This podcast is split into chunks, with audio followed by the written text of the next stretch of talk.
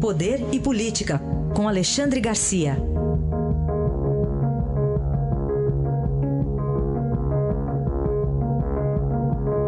Alexandre, bom dia. Bom dia, Raíssa. Bom dia, Carolina. Bom dia. Hoje a reportagem de capa do Estadão mostra alguns claros sinais de recuperação da economia já no pós-Brasil eleitoral, é isso, Alexandre?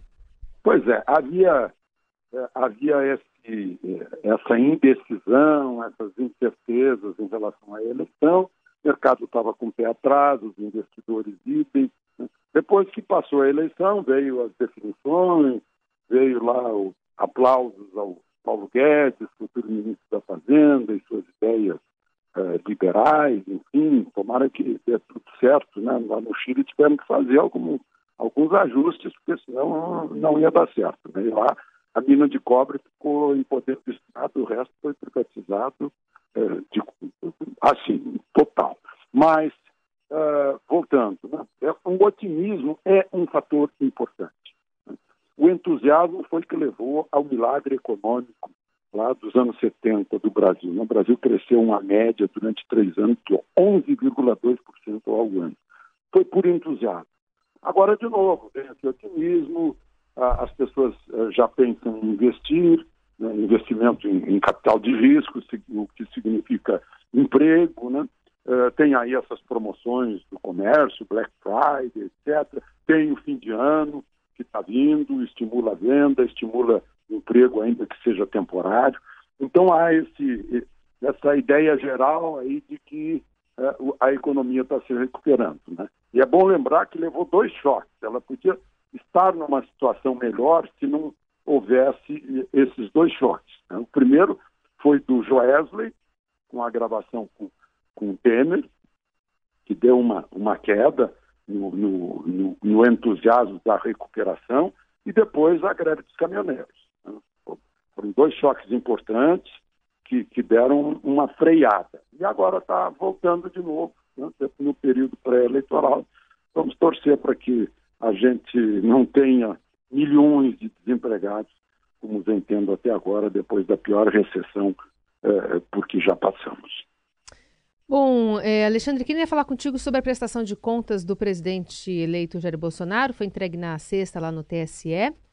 É, e segundo esse extrato final da prestação de contas, a campanha de Bolsonaro arrecadou mais de 4 milhões de reais e foram gastos pouco mais de 2 milhões e 800, né? Então, efetivamente pagos 4 milhões, aliás, 2 milhões e 456 é, mil reais que, que a gente pode tirar de conclusão dessa sobra aí de mais de um milhão e meio? Um milhão e meio? Pois é, que, que é uma, foi uma campanha totalmente nova que eu acho que os partidos e os políticos têm que pensar a respeito.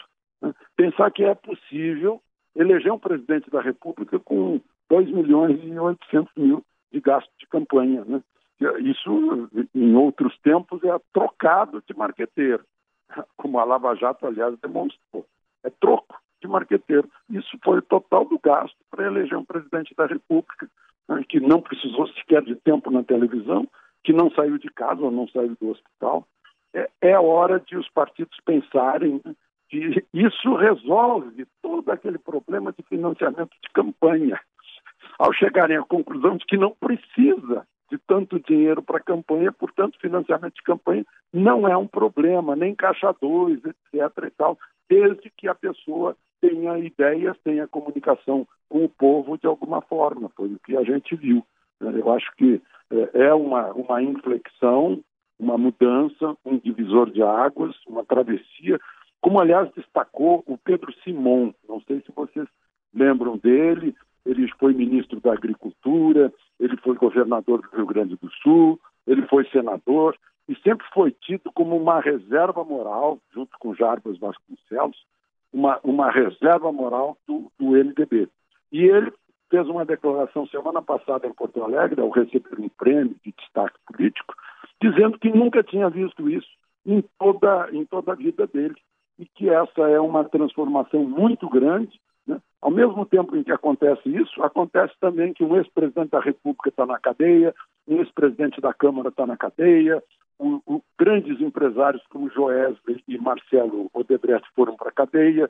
Ele disse ah, sim que ele nunca viu um período de tanta transformação nesse país como agora. Ele não entra sequer no mérito, não faz julgamento de mérito, mas mostra que houve uma travessia, e quem não entender essa travessia vai ficar passado, vai ficar uh, no time do museu.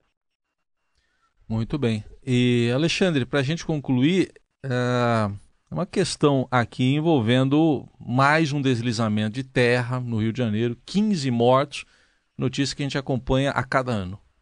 Pois é, a cada ano. Eu estou no jornalismo formalmente desde 1971. Todos os anos eu acompanho o noticiário de deslizamento matando gente, quer na cidade do Rio de Janeiro, quer no estado do Rio de Janeiro. E eu fico me perguntando quando será que vai parar, já que todos os anos há um aviso. Diz o, o, o morre gente, né? às vezes muita gente, outras vezes menos gente, mas sempre morre gente, aquela tragédia. Né? E vem a pergunta: escuta, com tanto aviso, como é que não há prevenção? O que está acontecendo?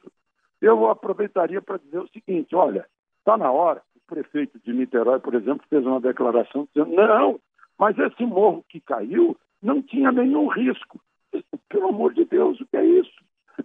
A pessoa contraria qualquer lógica ao dizer isso. Ah, não tinha nenhum risco e caiu. Agora imagina aqueles que têm isso.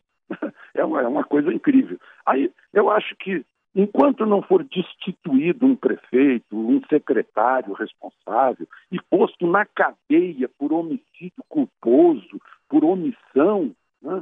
eu acho que enquanto não acontecer isso, nós vamos repetir essas tragédias no ano que vem e no outro e no outro.